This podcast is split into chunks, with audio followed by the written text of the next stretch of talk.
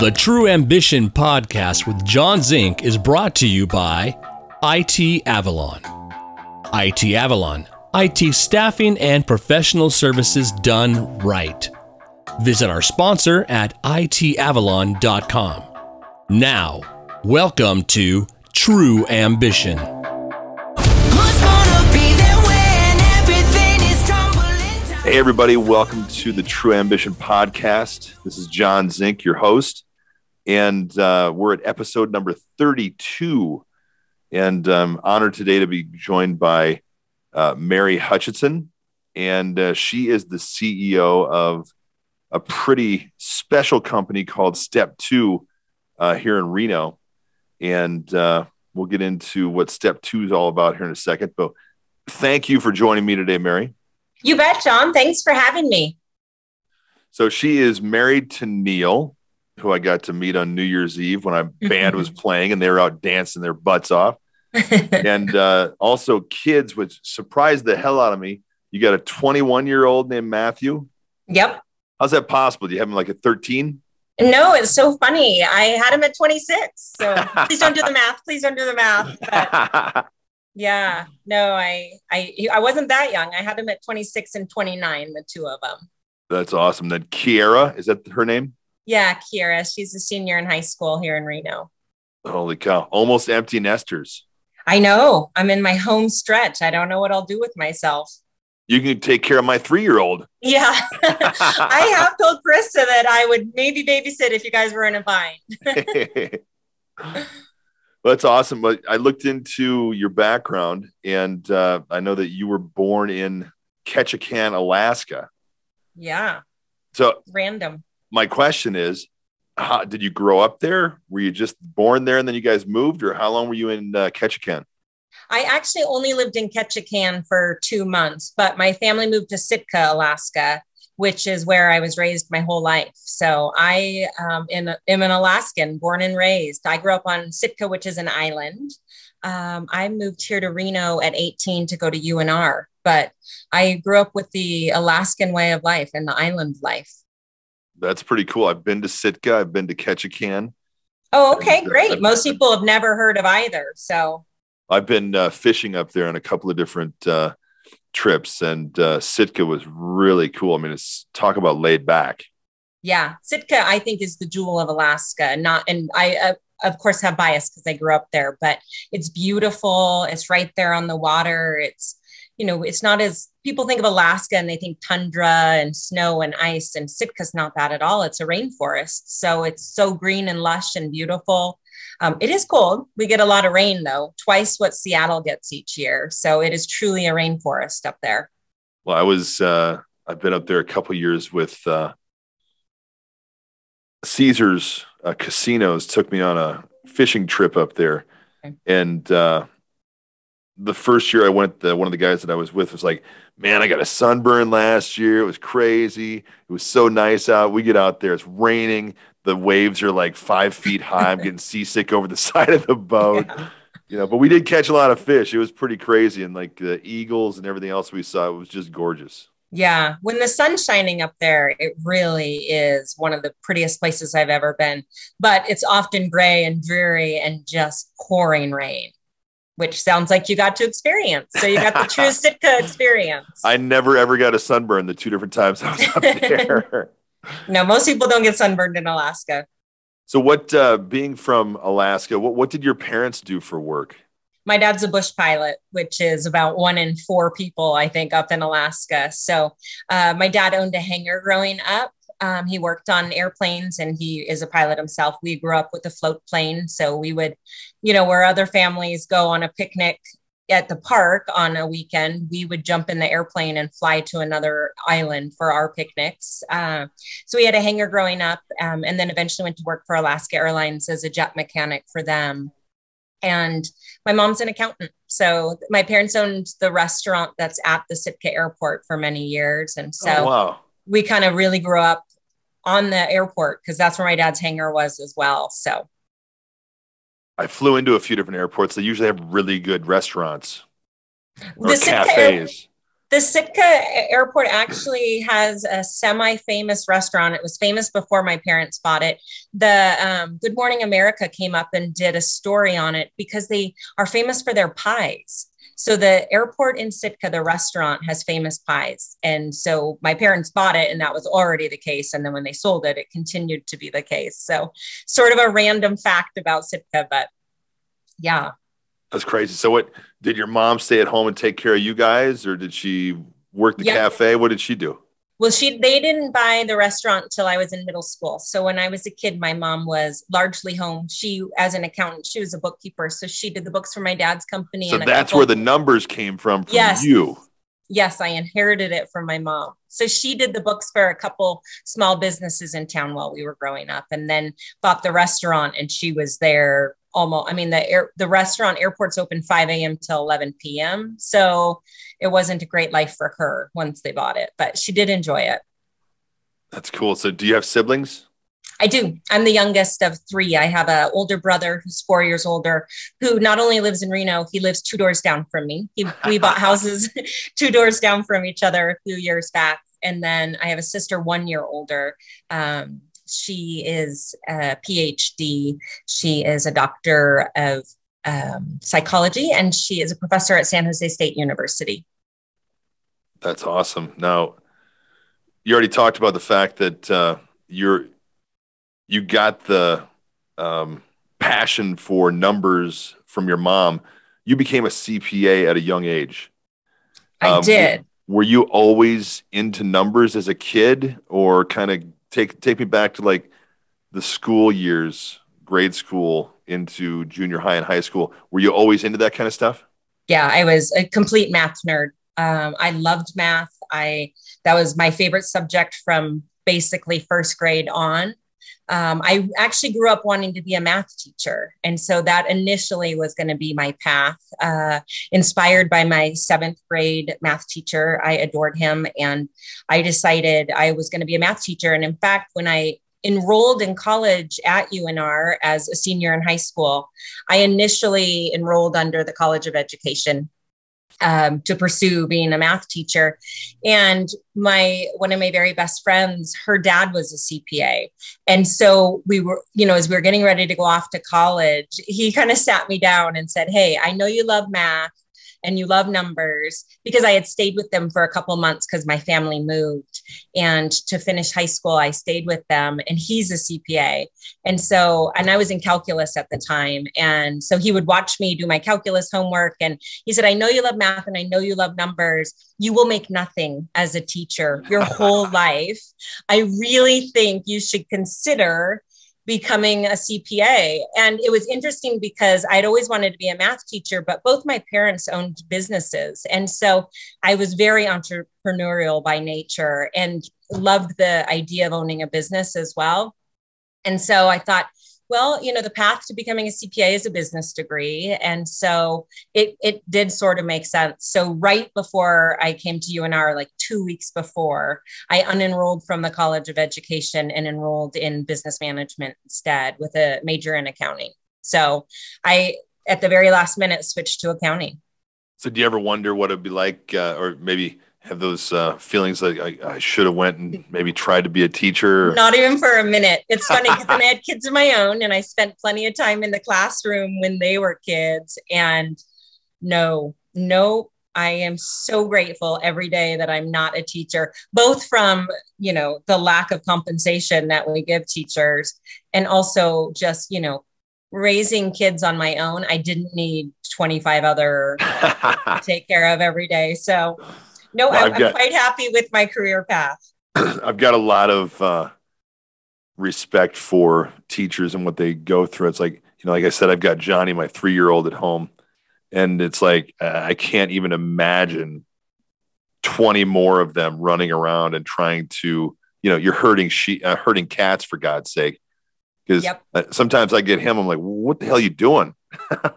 yeah i i absolutely adored having kids and i felt with each age i you know this was my favorite age this was my favorite age and now i can honestly say 18 and 21 are my favorite ages It's funny. I uh, there was a book a while back. I can't remember the name, but I have to look it up. But uh, this lady wrote this book about the the mourning of watching your kids grow up and Mhm. realizing after they leave whatever the toddler the baby stage the teenager stage whatever it is you have to mourn the death of that because that kid's not coming back Yeah. and it was so interesting because now i've watched it with johnny Yeah. moving from what he's doing now, which he's learning to talk and do all the other, We're, we're trying to get him potty trained for Christ's sake, and that's taken forever. Mm. Um, but it's just like it was very interesting to look, and we we're only having one child, so to look at and hear you talk about the fact that you know this is my favorite time now. It, it sounds like you've already mourned uh, the passing of what those kids used to be, and looking forward to them moving forward. I, I will say I have, but this past year, and I'm sure it's because this year, not only is Kira graduating, but my 21 year old moved to New York City. So he moved across the country um, a few months back. And so now, you know, you get those Facebook memories, or I get Shutterfly mem- memories that say, here's the pictures that you uploaded to Shutterfly 18 years ago today or 16 years ago today. And I will say, and with Kira being a senior, going through her baby pictures for her senior yearbook ad, and for her 18th birthday, we did a slideshow. And it there it's actually more painful to look at those baby pictures this year than it ever has been. I definitely feel that, oh, they're grown. Like I I I miss those years. And I do. I miss those little years, but I love who they are as adults. I love the relationship as that transforms into a friendship along with, you know, now I'm, my son calls me nearly every day from New York City and just to chat. He'll call me on his lunch break every day. It's funny as a roommate and his, he said, my roommate talks to his mom once or twice a month. He said, I asked him, how do you cope with life? Who helps you through everything? I said, well, Matt, I'm not sure every 21 year old boy calls their mom every day, but I'm grateful that you do. Um, but so now, you know, now I'm an advisor role. I'm I'm the advice giver. I'm the, you know, talk me off the ledge, help me with my issue with my friends or partners or those sort of things. And then I still have to mom them every now and then, especially financially. But uh, I think, you know, I miss so much about the when they were Johnny's age. And then there's so many things that I watch other parents now go through and think, oh, those years, thankfully, in the rear view mirror. So, did either one of the kids uh, get your love of numbers and math? No, sadly, they both have an aptitude for it, but neither of them have a passion for it. Matt um, is, they're both actually, both my kids are very artistic, which I am not at all. Kira is an amazing, amazing artist, and Matt is a cake decorator. That's what he does for a profession. So, they have these artistic flares that that did not come from me. Uh, they both tested high on math scores as kids and then completely normaled out, and neither of them have the passion for it. Kira is gonna; she plans to study graphic design, so neither of them are going the way of numbers. Well, it's interesting how it all works, and uh, when you get the left brain or the right brain going, and it's like I, I don't really have I don't really have that many other people in my family that have anything to do with music. They enjoy music. My mom sings a little bit, but I was completely enthralled in playing the drums since I was a little kid. Where the hell did that come from? We just don't know, Yeah, you know. yeah, that is interesting. I love that part of your book where you talk about getting the drum sets and. oh, um, it's, it transformed my life. Yeah, it sounds like it. And I, I did a lot of music as a kid. I played piano. I actually played the trombone in a jazz band and went to Europe as a teenager and did that for a while. But I, I can't carry a tune in a bucket, and I don't consider myself especially musical by any means. But it's it's interesting. I watched my daughter draw, and she did not get that from her dad or I. So it it's random. it's amazing when I see people that are great at painting or drawing or anything like that. I can barely draw my name, Yeah. you know, and it's like it, that could be a Jay Z. I'm not sure exactly what Yeah. it is when I do my signature, and it's just like when, when I try to, you know, write a letter or something like that. My my grandmother who passed away, you know, she always liked letters, and I would sit and write a letter to her, and just sitting there and trying to write a letter that was, you know, um, readable Legible, yeah. was very hard for me. So it's like when I see someone who has that flair uh, Yeah. for being artistic uh, in that type of art, I mean, it's amazing. Yeah, I'm forever famous in my family. One of my kids asked me to draw a cat when they were little, and I drew a stick figure cat. And that my family gets no lack of entertainment out of bringing that up every chance they can. That's my artistic ability. Oh, that's that's that's why it takes a village Yeah. us all to get together and help each other because it's like every person has what they're good at, and it's uh, it's so amazing. Like with my family, we get together and it's just like it, there's somebody does everything. You know, it's like Yep. my my band gets together, my whole family gets together to come and see me play somewhere, and it's like it's it's just such a such a gift that's given to us when we all work together to you know do the right thing for each other. So my next question is uh, growing up you already talked about one person that kind of gave you that push towards being a cpa instead of a teacher Mhm. is there anybody else in your early life who you can remember who was a great mentor or champion that kind of uh, uh, helped you out in your early life Yeah, my swim coach had just a huge impact on my life. I be I joined a competitive swim team when I was five and swam for eight years um, on, this team. And you know, as a five year old girl, you know, I was the youngest person on the team initially, and just I my swim coach, whose name is Suha, he was from Turkey and somehow ended up on our island in Alaska as the swim coach. And we just had a really special bond. He, um, for a year in there, he had to leave and go back to Turkey. And he had told the whole team one day that he was taking me to Turkey with him. Um, and I believed him. I came home and told my mom, I think I'm going to Turkey with Suha. Uh, but just he, you know, some people just believe in you from for whatever reason. I mean, I was a good swimmer. I certainly wasn't a great swimmer. I was not the best swimmer. Um, but he just believed in me and and gave me a lot of confidence in myself. I don't know. He just is one of those people that really inspired me growing up. And so he's very special to me. And he doesn't live in Alaska anymore either, but we're friends on Facebook. So I still get to kind of see him. He calls me by my childhood nickname when he posts on my Facebook page, which um, is embarrassing. But all right so what's your nickname nope, nope, nope, nope. That doesn't come make on my, my nickname's boomer you already know that from my book I know. I heard that one. No, mine's worse. And so we're going to just leave it there. Um, if you do any digging on my Facebook page, now it's my job know. to find out your I know. nickname you'll you'll find it because I grew up with being called that nickname in Sitka, and so and then I moved away and immediately never went by that nickname again. But my classmates still often tease me on my Facebook page about it. So I literally have people back in my hometown who, when they call me John, it sounds weird coming out of their mouth because they either always call me Boomer, Boom, or Boom Boom. And it's just like when somebody calls me John, it's like my mom calling me Boomer. I'm like, Mom, that sounds stupid. John's the name. Yeah. know? Yeah. Yeah. No, nicknames are hard to escape from. But, anyways, all that to say, um, Suha was very impactful in my life. He just really. Um, What What did he teach you?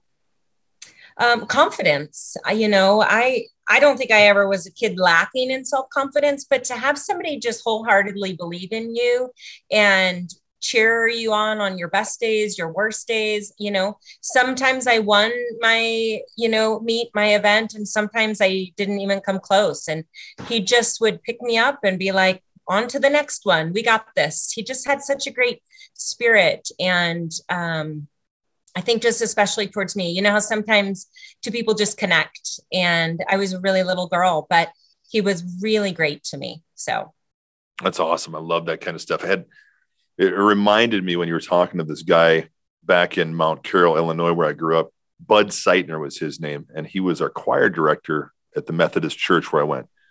And uh, as a teenager, I was in the adult choir, and he Okay. just loved the way I sang, and uh, he believed in me just the way the swim coach believed in you, and just like I, I spread my wings because of this guy you know just all of a sudden I, I could sing a solo in front of people because i knew bud knew i could do it and it's just like I, I was pissing my pants before, but Bud said I could do it, so I'm going to do it. Yeah. And uh, you know, just remembering those people from our earlier years that just helped us to become who we are. Yeah.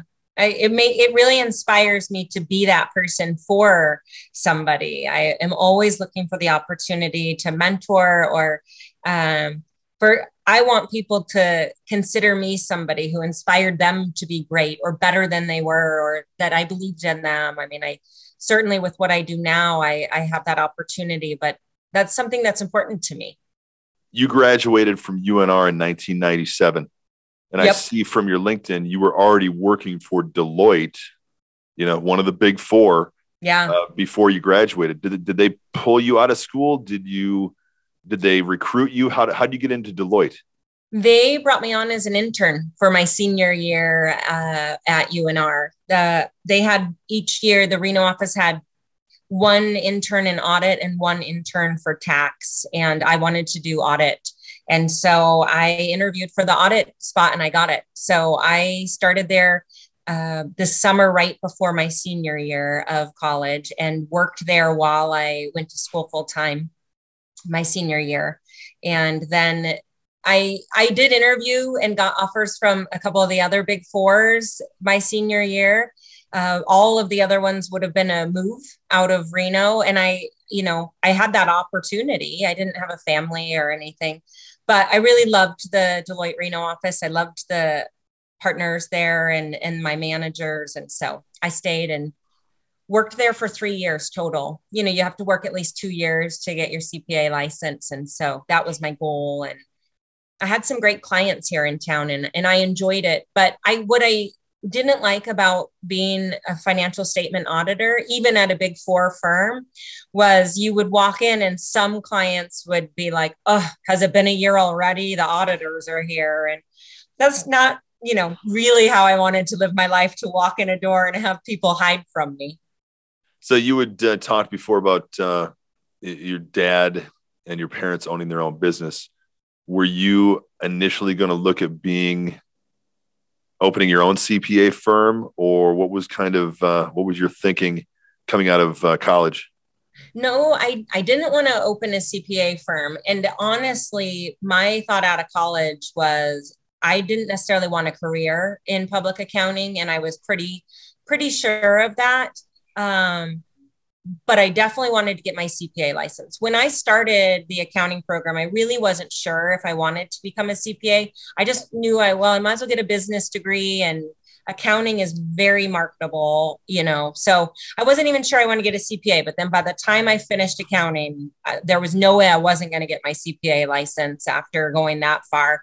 And my goal was really just to get my CPA license and then maybe go to work for a business as like the controller. You know, that was really the path for a lot of people out of Deloitte was then to go to work for one of their clients as a director of finance or a controller. And so I thought maybe that, but I, I have always been entrepreneurial. I've, you know, I've had small side businesses that I've done and different things. And I owned a gift basket business in my early 20s, just random side things. So it, pretty early on, I realized I didn't want to work for somebody else. There's a huge difference between working at Deloitte and becoming the even the CFO and now the CEO of a nonprofit. Yeah. So what I'd like you to do is walk the audience through that transformation where you go from working at a big four firm to now where you're at at step two. And then we'll talk a lot about step two after this. Okay. Yeah, it is a random career move without a doubt. And it didn't happen directly from one to the other. So when I left Deloitte, uh, my ex husband and I owned a business together. He had owned it when we met, and then I joined him when I left Deloitte um, and worked with him for 15 years.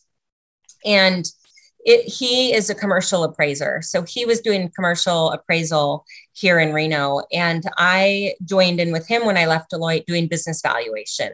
So he trained me sort of on the concepts of of just kind of general commercial appraisal. And then there's a specific business valuation, a CVA certification that CPAs are able to get that nobody else is able to get for business valuation. So we just thought what a great kind of merging in with his commercial real estate company because he would get asked to do business valuations and he could do them to a certain degree but didn't have that piece and so it kind of was great timing because we had little babies at home. And so i got my certified um, valuation analyst um, certification and came to work part-time with him. So i was doing that part-time doing the books for his business and then home with the kids. And so it was very flexible and it, it worked well for many years.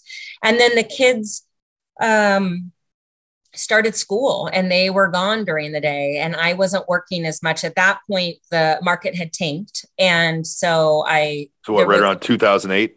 yeah it- almost exactly then. Yep. And the you know i i wanted to do business valuation for mergers and acquisitions and help business owners. And what i was all i was getting calls for was bankruptcy court uh, because of where the kind of the nature of the economy and it just wasn't as fun so Yeah, i so you're, you're almost back in that same situation where somebody sees you coming in the door like, oh god. Yeah, go yeah. again.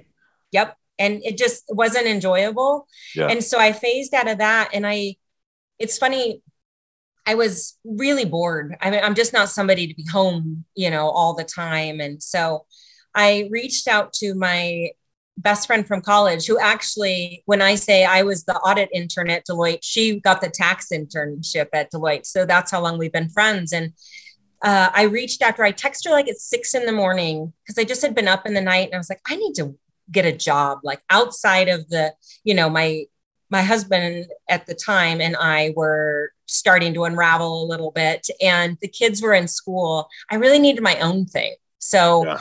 Um, I text her and said, I need I need to go back to work, but I don't want to go back into true accounting or corporate world.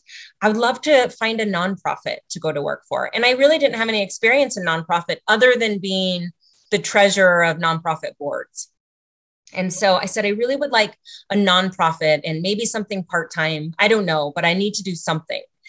And I hit send on the text, and I kid you not, before I even set my phone down, my phone started to ring. And it's six in the morning. And it was her. She got my text and she said, Please don't tell anybody else that you are looking for work. She said, I just had a, she was on the board of directors for step two. She was actually the president of the board of the nonprofit step two. And she said, I just had a board meeting last night. Step two needs to let go their CFO. Don't tell anyone else that you're looking for a job. Let me tell them somebody will call you today. So I knew the CEO of Step Two at the time, Diaz Dixon. And so Candy reached out to him and he reached out to me that day and said, Let's meet. I have a CFO position. I need to let somebody go. Uh, I would love to bring you in. So I met with he and Candy, my friend who was the president of the board, and then the treasurer of the board of directors. I met the three of them for, I guess it was an interview, but it was more uh, here's what the job is. The books are a total mess. It's going to be a nightmare but you'll get them cleaned up and then it will be a great job and you can have some flexibility. So that's what brought me into step two. It's always interesting how we go from where we were into what the universe, God, whatever you want to call it, has really meant for us. Mhm. And uh, uh, that segues well into how you and I met. Um, Cindy Carano, uh, we were talking to Cindy and a few other people saying, you know, we moved to Reno. We're looking for organizations to support with our nonprofit called the Shirley Ann Foundation. And she goes, I got the place. I got the place. So then introduced us to you, showed us around the campus. And step two is just an amazing organization. And uh, it took Carissa and I about two seconds to figure out that, yes, this is a place we can get behind. Um, let's talk a little bit about, I'd love to hear from you the history of step two. Who, who started step two? Yeah, great question. And we just this past year celebrated our 35th anniversary. So now we're on year 36. So Step Two was founded back in 1986, and it was actually founded by a woman here in Reno. She was a professional woman, and she had a secretary at the time who was battling alcoholism. And this woman, the secretary, was a single mom. And at that time, you could not she could not put herself in treatment. She didn't have family support.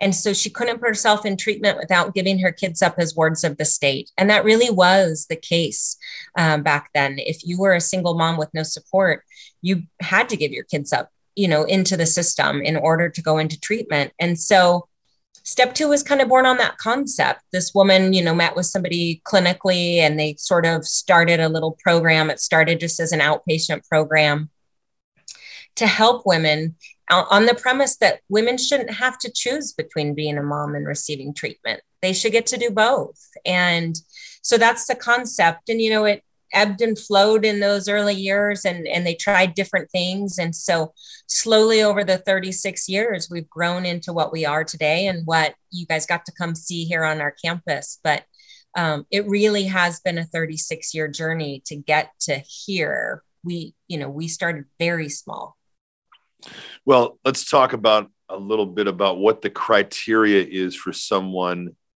who wants to get into your program. Um, because for me, um, you and I have talked about it before, and everybody who's watching this and listening to this knows I, I'm about eight years sober.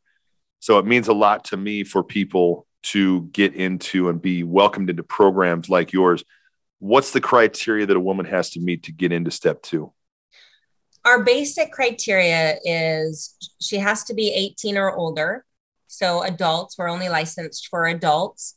And she has to have a substance use disorder. And maybe that hasn't been diagnosed. That's okay. Every woman that comes to step two, the first thing that is done, like they'll come in for an appointment and we do a substance use disorder assessment to see. Because most likely, if you're reaching out to a treatment program, you need treatment uh, you know, most people don't call.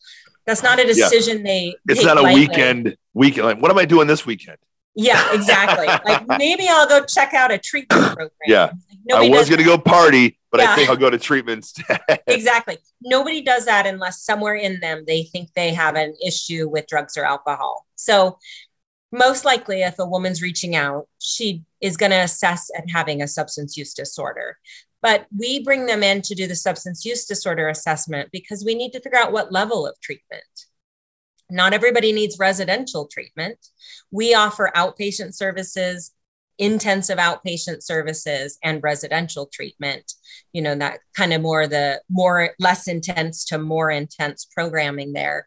Um, so we bring them in to see what what are they looking at, and about seventy five percent of our women also have a co-occurring mental health disorder what we know about substance use disorders and addiction is it often is hand in hand with either an undiagnosed or untreated mental health disorder. And that can be anxiety, depression, um, or trauma. 84% of the women that came to step two last year report a family history of substance use.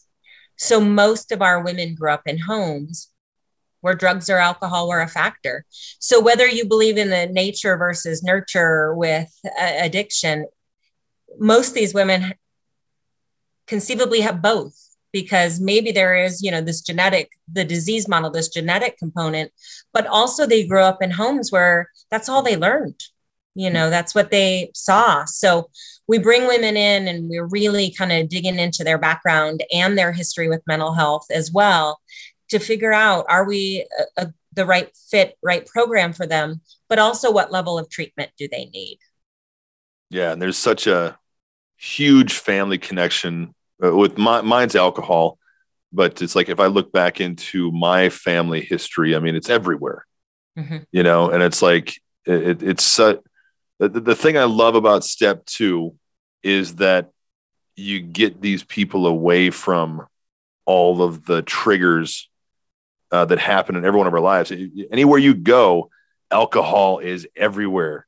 You know, if you're right in the right, uh, if you're in the right groups, drugs are everywhere. Mm-hmm. You know, and it's like it's really so important to get these people away from all of those triggers. And uh, you know, when they come in for the first part of treatment, that's a place where it's like almost in a dormitory type thing, right? Yeah. So most of the women that come to step two are assessed at needing residential treatment, which that's what you're referring to. We have a dorm style uh, residential facility here on our campus. 20 beds. Uh, and that's where the women live while they're going through residential treatment. And it's about two to three months, depending on the woman and her circumstance. Some women come to us out of incarceration. Maybe they're out on parole. Maybe the judge is giving them the opportunity for treatment in lieu of a sentence. And or maybe she has child protective services involvement and her kids have been removed and they're in foster care. So not every woman that comes to step two has the same story. In fact, they all have a slightly different story. And so we really are working through what what she has going on in her life. So most women will come in with some sort of entanglements going on in their life. And it's hard to focus on treatment when you're focusing on those other things. So we really uh, have this great resource team and case management team to help take some of that off of their chest and off their mind so they can focus on treatment. So most women do come into our residential program uh, which is a very intensive part of treatment. They live in the residential facility, but they're here in the family counseling building for 30 hours a week. So it's a full time job. They're down here Monday through Friday, eight to four, going through 30 hours of clinical services each week, which I always say to people if you've been through one hour therapy, it's exhausting. Imagine doing 30 hours in a week. Most that time is spent in the group setting. We're big believers in group treatment for substance use disorders. And, you know, those groups are all the things you'd imagine, like um, drug and alcohol education, relapse prevention, things very targeted to substance use disorders. But Step Two is also a very holistic program because we're dealing with women, many of whom who grew up in homes that battled domestic violence for sure, uh, substance use, poverty, maybe homelessness, lots of trauma. So we're also really looking at the whole picture in these women's lives. So they're also going through groups like finance group and nutrition groups and parenting classes every week. Um, smoking cessation, and then lots of domestic violence education and advocacy and um, trauma informed groups to help these women. What we know for certain is many people self medicate from trauma or things they haven't dealt with in their past or mental health disorders. And so we're really trying to look not just specifically at a substance use disorder, but how we can help these women transform their lives for themselves and their children so that they can be productive and stay sober when they leave the program. It's it was eye opening to me when I talked to someone about just what you had talked about. The there's so many people in this world today that self medicate um, and it's it's it's rampant all over the place. The the number of people who are driving down the street right now is over fifty percent of people are under the um, under the um, either on drugs, alcohol, something like that, um, because everybody's taking all of these um, prescribed drugs. Mm-hmm. So it's like you have a huge amount of people um, that are under the influence of something. Um, but you know, this is just a whole different level. And it's so awesome to see an organization taking these people in, teaching them what needs to be done. Are they all going to make it? No, they're not all going to make it, but at least they're going to get a chance. And if they're in, if they're reaching out for help, then they actually want some assistance of some kind and they're looking for someone to help them out. So, step two is just a great place. Um, what we have loved when we were taking the tour was after they go through the intensive mm-hmm. um, rehabilitation in the dorms, there's houses outside that line. There's small houses, but they get to live in houses. When do they get to move into um, the the houses on the campus? Yeah, the cottages are my favorite part of step two. Cottages, they're not houses. Cottages. They're cottages. Yeah, well, they are technically houses. we call them the cottages. Uh, a little charm, more charming. They're the cutest. They're the cutest little houses, cottages they really I've ever are. seen. Yeah, they're super cute. It's such a cute campus. So, um, yeah. So when a woman's ready to complete residential treatment, which is that intensive kind of dorm style Uh, and that's usually two to three months, closer to three months for most women, maybe two and a half.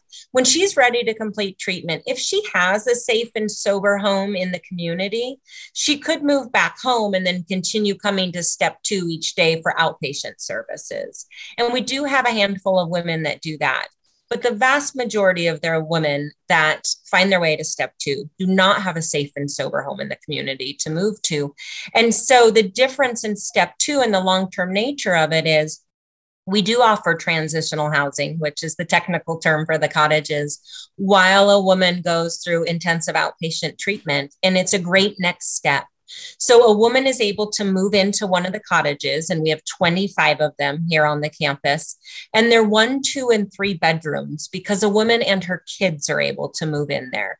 So most women that come to step two, if they if she has kids, they've been removed from her. They're either living with healthy family or they're in the foster care system. And while she's in residential treatment, they can come stay with her on the weekends and visit with mom and start to reunify. We work very closely with the Division of Children and Family Services, CPS, to reunify uh, moms and kiddos here on this campus. So once she moves into a cottage, she's on that track then to have the kids back permanently. And so she continues outpatient treatment here in our building. She'll start with intensive outpatient.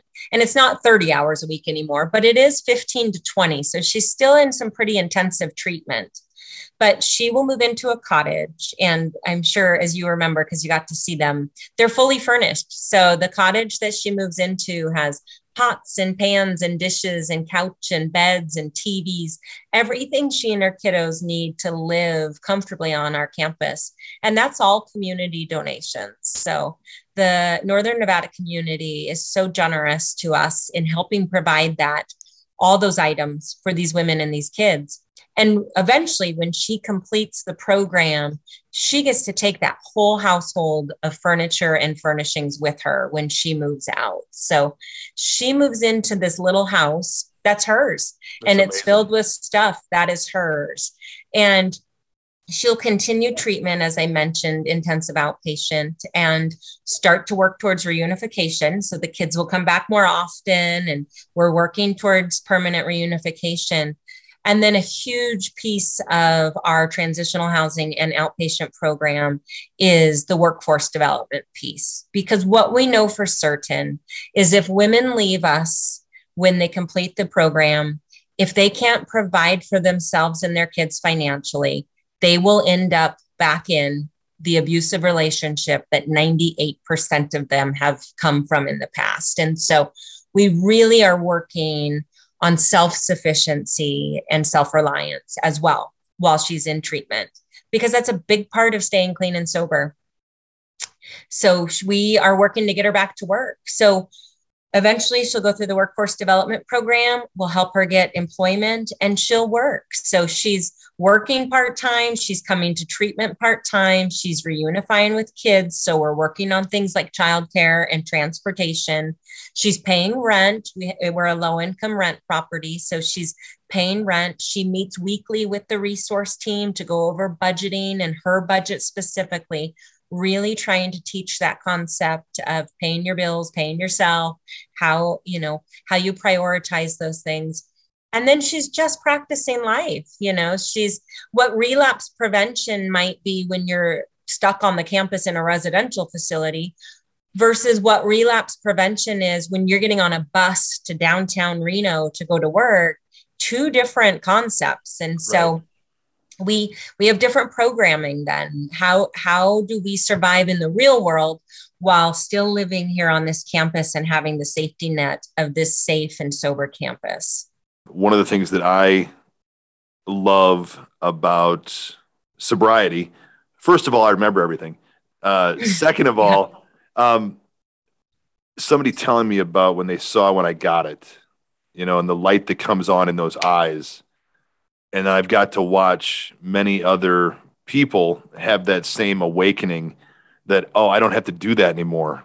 Mm-hmm. And my life is worth living, you know, those kind of things and you had mentioned before that uh, that's something that's very super inspiring to you. Um, I was wondering when I was reading that, do you often run into people who have been through the program out in the public and uh, get to see them um, succeeding in life? I I do run it occasionally into people in the community, but I get to see the women who've completed the program regularly because we have an alumni program. And Oh, cool. we so we have an alumni Facebook page and I am the person behind the name of it. So I get to stay in contact with all the women. I can see their Facebook pages. So I get to watch their kids grow up. Um, I get to see their struggles. I get to see them support each other, which is always neat to see if one posts on Facebook, you know, about a hardship or challenge she's going through or struggles, I get to see this group of sisterhood from all the women she got to know through step two just jump on there and support her, which is so incredible to get to witness. Um, and then we do alumni events about twice a year and invite them all back on this campus and their kids. And so, and we do a peer to peer group every month on our campus. And we, so I get to see a lot of the women, um, and some come and volunteer at our events and attend our events. And it, it really is a neat piece. And it is so important that aspect of what we do because we have some really horrible days around here. As you can imagine, I mean, the nature of addiction is relapse, sadly. We never go more than a few months without a former client passing away.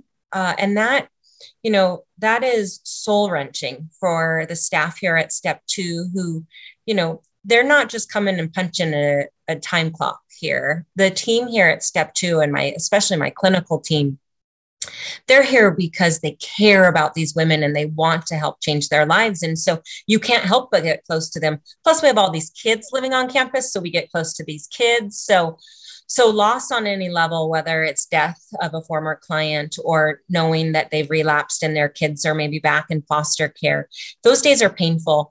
And the only way to get through those days is to celebrate the heck out of the good days and to celebrate the success of the women. And so when we have just two days ago, a former client came in just to say hi and check in and let us know how great she's doing. We have that happen often, and we need those days. It, it's a good reminder of why we do what we do. But to your point about watching people where it clicks and they get it, I had no experience in witnessing that or being a part of someone's journey in that way until I came to work at step two. And I almost think that in and of itself is an addiction. For me, people will say, you know, you know, I'll hear about job opportunities or I'll be contacted maybe about another job opportunity. And I always laugh and I say, I am spoiled for life. You don't get to go from watching women change their lives to like selling widgets or something. I don't I don't know what I would do in another chapter of my life because I can't walk away from how amazing it is to watch these women find their voice, find their power and find themselves. It's so incredibly impactful on me. It it it feels selfish how much I get from that aspect of what I do. And again, it's it's spoiled me to the point of I can't imagine not having that piece in my life. So I also get the benefit of stalking them on social media, you know, as the alumni coordinator and getting to sort of bear witness to their successful lives. And, you know, they're not swinging for fences. They're not trying to be, you know, high priced lawyers. They just want a happy, healthy, normal life. They want to go to work. They want to come home. They want to cook dinner for their kids. They want to take their kids to sport activities. They want to, you know, maybe get to take a family, small family vacation here and there. They're not looking for these rich, glamorous lives. They just want normal. I, I, know I know people with a lot of money, and a lot of them are very very miserable. Mhm. You know, so it doesn't really uh, the the definition of success when it comes to something like this or something like the program that I came out of is completely different than Mhm. the American success story, you know, if you want to call it that. Because I mean, it rock bottom. Everybody's got a different rock bottom. To some Yeah. people, it's death. And uh, when you were talking about, you know, losing people every two or three months, and uh, same way with some of the people that I've came up with in you know, AA. You know, we lose people. It's part of the deal. Some of them are sober, some of them aren't. Mhm. And all you can really do is learn another lesson from that person, even in their death, you know, and take that and learn something from it. And, uh, you know, and then also, like you said, celebrate all the amazing things. Like, I, I can't even believe that it's going to be in two weeks, eight years of sobriety. Because when I went into, you know, recovery eight years ago, I was a fucking mess, you know, and to be here to be able to talk to you today, you wouldn't have talked to me eight years ago, and I wouldn't have talked to you because it would have been a what, what am I going to get out of it, you know? Yeah. But it's a different life today. Just like so many of the people that step two helps, there's a different ambition. Just like this, it's called true ambition. There's something Mhm. different going on now compared to when you started out with Deloitte as a CPA Yeah. and it's so much more fulfilling now than any paycheck you know and that's the cool thing about what happens in our lives when you know we do the next right thing Yeah, I completely agree. I this, you know, I've been at step two. This summer will be 11 years, and everything about who I am as a human being has changed in 11 years. Even to how I raised my kids. You know, I had young school age kids when I started here, and I I drug them to this campus for barbecues and events and you know had them connect meet the women and the kids you know at some of these events and it changes who you are to witness um, people make life transformations you know? And i am the first to say i'm not a clinical person. I'm not the reason these women have made these transformations. I'm part of their support system and the support team. And but getting to witness that it really does change who you are. And and I will also say, I didn't have a lot of preconceived notions about addiction when I came to work at Step Two. I had no background in it. I mean, I certainly have plenty my life's been touched by addiction, both in my own family and in friends and friends' families. Every, I think everybody on the planet has, but I had no knowledge of it and I had no no real perceived preconceived notions. But as far as, you know, I think my default, and I am almost ashamed to even say this, but my default might have been, well, it's a choice, you know, on some level. And wow, I can't tell you how many women I've met who first started doing meth at age 12, given it by their father. That is not an uncommon story, especially in Northern Nevada. And I think who could ever say that's a choice? It's just Well, not. it's, it's it's so interesting because you you had read my book and when i was nine years old playing pee-wee baseball you know, Yeah. to celebrate my dad gave me a beer Yep. I did I've got- that. I've got Johnny at home at three years old. I can't imagine ever doing that. But I also remember as a nine year old, that was one of the biggest memories of my life because I got to bond with my father. Mhm. Yeah. You know, it's just, it's such a weird thing, but I, I got to learn from it. Yeah. Well, and, I uh, think I think times have changed in some senses, and then also we know what we know, and we don't know what we don't know. And I think as a parent, you know, with each generation, more information comes out, more knowledge, and so you know, our our parents did things. That's a great example. Your dad giving you a beer when you're nine on the way home from your baseball game, and that was looked at differently than it would be now. well, he and- probably got his first beer at six. Yeah, exactly. So- it's like, well, you are nine years old. Let's have a beer. yeah no i just think you know times change obviously and we evolve as as humans and and knowledge right? I mean now we know more about addiction and how the earlier you start using drugs or alcohol the higher chance you have of forming a dependency. It's just the reality. And so but our parents didn't know that and we didn't know that you know? That's something that you know thankfully we have people that research this and study this but yeah, my, my mom was probably smoking a cigarette while she was giving birth to me. Yeah You know, back back in the, the Oh, yeah. doctor's offices back then, they had ashtrays sitting everywhere and stuff. Yeah, my mom too. While they get extra, they X-ray their stomachs to see us, which is horrible, and then they were told to drink beer to let down their milk. So all, all the things. So one thing I wanted to talk about real quick was the same thing I asked you when I walked in for the first time. You know, I kind of already figured this, but step two uh, comes from uh, Alcoholics Anonymous, And uh, just to let everybody know, step two is came to believe that a power greater than ourselves could restore us to sanity. And uh, steps one, two, and three in the big book of AA are the most important steps. And step two is a huge one.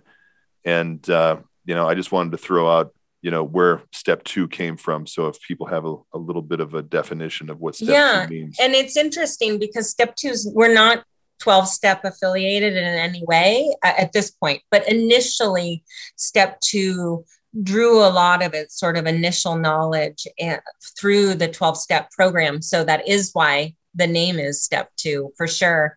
And then now, while we're not 12 step affiliated and we, you know, we, we teach kind of the more clinical evidence based practice approach to um, substance use disorder treatment, but we also acknowledge and support our women to join 12 step programs because so many of them that will be their support system well after they have completed treatment here at step two. So we do bring the 12 step program onto the campus for the women in residential program if they want to. I mean that's always going to be a choice for them but so many of them will rely on the 12 step support groups going forward i mean and i know that that's been a big part of your life and and helped you get sober and i think that that's the case for many people Yeah. And just for anybody who's watching or listening to this, if you're dealing with any kind of substance abuse uh, problem, reach out for help, whether it's step two, whether it's uh, someone in your life, someone in AA, someone in NA, whatever it is.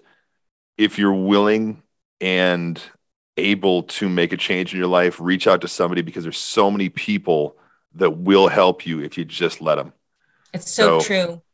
That's so true. And, and another piece that I would love to mention in case somebody's listening and either is battling maybe substance use on their own or they know somebody who is a big barrier or something that stops people from coming to treatment is the financial aspect of treatment, right? Because you hear about these astronomical prices and costs. And so I always, anytime I talk about step two with the potential of reaching somebody who might need treatment, I like to point out that we will not charge for treatment. Cost is never a barrier here at step two. If you have an ability to pay, we do offer a sliding fee scale, but I will say right now, 100% of the women in our residential facility are on a 100% sliding fee scale. They're not paying for treatment. Um, thankfully, we have grants through the federal and state government that help fund that for the low um, low income population. And step two, while we serve people with higher incomes as well, we absolutely are here for the low income population and the underserved populations. And nobody is ever kept from treatment for an inability to pay. Awesome. And that leads well into the golf tournament, which is coming up here pretty soon. Mhm. Um, because you guys need to do fundraising for all the amazing things you do. And uh, IT Avalon, Carissa and I's company, was uh, fortunate enough to be the title sponsor for it. I know. You guys Tell every- jumped tell- on that. Uh, we had to. So tell everybody about the upcoming golf tournament. I will. Yes. So the golf tournament is, uh, and I'm looking at my calendar. Uh, it's May the 27th. May 27th. 27th. Yeah, it's always the last Friday in May. So this year it's May 27th. And um, it's up at Gray's Crossing in Truckee. And I believe it's completely sold out, actually. We've sold all the foursomes. We're on a wait list, but we're always looking for raffle prizes and silent auction items. So, you know, we have a lot of generous businesses in the community who are willing, you know, if they own a restaurant to donate a restaurant gift card or different things, you know, we a large part of our fundraisers are the raffles and the silent auctions and it's how we raise funds and every time i talk about how we we take in women with absolutely no financial resources we're only able to do that because of the generosity of the community that we live in and people like you guys you and Krissa and IT Avalon to be our title sponsor. So the golf tournament is i always say it's my favorite day of the year for at work because it's such a fun day up there um, so we're always looking for donations towards that event. We still have hole sponsorships available. So if anyone's listening and they have a business and they want their logo on one of the holes on a beautiful golf course, we still have those available. Um, and then, you know, from there we slide in. This year we have a new fundraising event at step two. We're hosting our first ever poker tournament. So I saw that. I saw it. We, I'm in a cigar lounge here in town, and I saw the uh, poker tournament thing coming up here. You know the date of that? yes, I do. That one is Saturday, August 20th. And that one's not sold out uh, yet. It will sell out, I'm sure. Um, and it's going to be a super fun day. We, you know, hired a professional to come in and put it on. Uh, and we're doing it at the New West Distributing uh, facilities here in town. And it's going to be a really fun day. So we we're selling tickets for people who actually want to play poker, and then we're also selling a social ticket. So if you have a plus one who wants to come watch you play, we're going to have a DJ and food and drink, and it's going to be a really fun day. And we'll hopefully raise a ton of money for Step Two. Now, back to some personal things before we end it out here. I like to ask all of my guests, because most of us are readers. What's what's a book that you've read lately that uh, you would uh, consider to be something the rest of the audience should uh, take a look at? A hundred percent Atomic Habits by James Clear. Atomic just- Habits. atomic habits and it's funny you know how once you hear about something you see it everywhere so now that i've read it i see that book everywhere and every time i turn on a podcast or tv i swear they're talking about it but it is such a phenomenal book and it what i love about it is you know i mean we're not babies we're not young even in our adult lives. And so it's easy to think i'm set in my ways. There's no way i can either change bad habits or add in better new good habits. And this book just really breaks it down and makes it a very simple process on you don't have to go from 0 to 100 you got to go from 0 to 1 and you know you take the little steps to make lasting change. And uh, neil and i both read it i read it and then gave it to him immediately and he read it and so we're implementing both like i said to help curtail not so great habits but also increasing things related to health and, and implementing better good habits. Um, it really is an impactful book. I highly recommend it. All right, cool. I'll take a look at that. Not the first time I've heard of it, but I'm glad I heard of it again so I can download it because I'm an Audible guy. I, I am too. I, listen to everything. I hardly read anything. It's always in the commute or doing something where I'm listening to something in the gym. yep. Uh, nope. I, I downloaded it on Audible and listened to it on my way to and from work every day and on every walk I did and every time I got on the Peloton. So um, that's it was fun because I did your book on Audible as well. And I love it when it's the author himself that reads the book on Audible. That doesn't happen often. And especially when it's somebody I know. That's the first time that's ever happened to me. Yeah, that was one of the weirdest. I, I've recorded music a bunch of times, and it's easy to sing, but to sit there or stand there and to talk the whole time, Yeah. your diction has to be perfect and enunciating everything. Oh, it was it was a long process, but I'm glad it got done. Um, now you know I'm a music guy. Mhm. Um, I need to know on your fantasy playlist, what's what's on your playlist for your favorite music? I have very eclectic taste in music. And part of that I blame growing up in Sitka without a radio station. So I grew up on whatever my dad was playing on the record player, which was a lot of the Beatles. So I, um, the Sgt. Pepper Lonely Hearts Club Band album, I have memorized from childhood. Um, and then I Well, that's a very, pretty damn good one to start with. it- yes. when I'm 64 is one of my all-time favorite songs. I oh, such a good song. um, I'm also a big fan of Here Comes the Sun. Like just my, I just grew up on that. My dad got me an alarm clock when I was little, and Here Comes the Sun played on it. And to this day, that song brings me to such a warm place when I hear that. Um, Uh, but George George Harrison was my favorite Beatle. You Yeah. know, uh, he they didn't have a lot of his songs on there, but whenever they did, his was always my favorite. And funny story about Here Comes the Sun is on a weekend I'll take Johnny for breakfast before the sun comes up. mm, And then when we're leaving the restaurant, I'll put a Here Comes the Sun on and he'll see, be singing along with it. So I think he's got the music bug. So it's going to be really fun for me moving forward because he sings perfectly on key, which is Oh, that's weird for a three year old. oh, that's awesome. That's clearly genetic then. Yeah. yeah. So I went kind of from that to uh, grunge, although I don't know that they like being called grunge, but you know, I was the product of the Nirvana Pearl Jam, which to this day remains probably my all time favorite concert I ever went to was Pearl Jam. But kind of that genre took hold of me. And I was really into the Cure and the Smiths and Depeche Mode and all of that. And then straight into country music, which is completely random, but I did about a decade of country music before I left it. And um, I don't know, now I just, I, to be honest, I love music. I don't listen to it as often since Audible became a thing because I'm constantly listening to books and to podcasts uh, in my car. But I do still love music. I think my favorite concert I've been to in a while was Pink because I I enjoy a good performance, and she was a great performer. Um, so yeah, I very eclectic. I mean, I it's sort of across the board for me. I love 80s music. Uh, I thoroughly enjoyed your band on New Year's Eve. I think that was obvious because I stayed out there and danced to every single song. well, thank you. Yeah, that's a that's that's a fun thing for myself. And then Ed, who's uh, recording this right now, my the keyboard player, and kind of the the mastermind behind all the sounds that we make. Um, it, it's in my daily life. I do business, and I enjoy the business I'm in.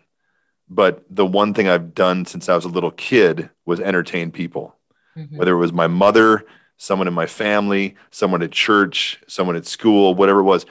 My job on this earth was to make people happy.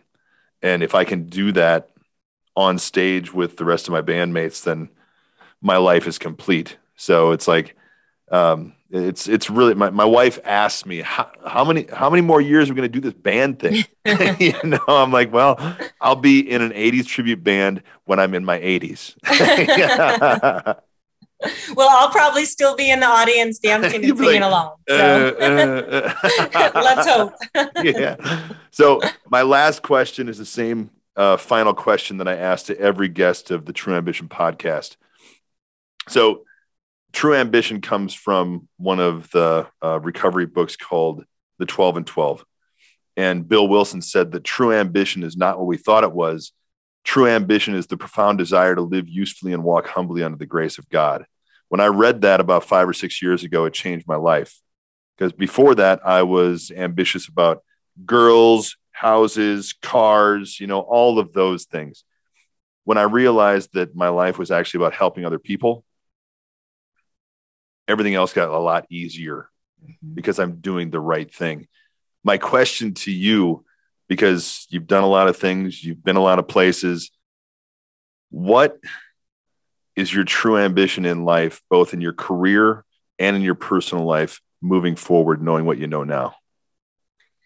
Well, much to your point, if you had asked me that question 20 years ago, my answer would have been different. 10 years ago, it would have been different, but fairly solidly over this last decade. And for sure, moving forward in my life, my true ambition is helping others, but particularly helping underserved women. There is just nothing like That's it. awesome. Well, you're doing a great job. Uh, step two is amazing. Um, God puts people in our lives for a reason. And uh, Chris and I felt that same way when we met you and met the whole uh, organization out there at Step Two.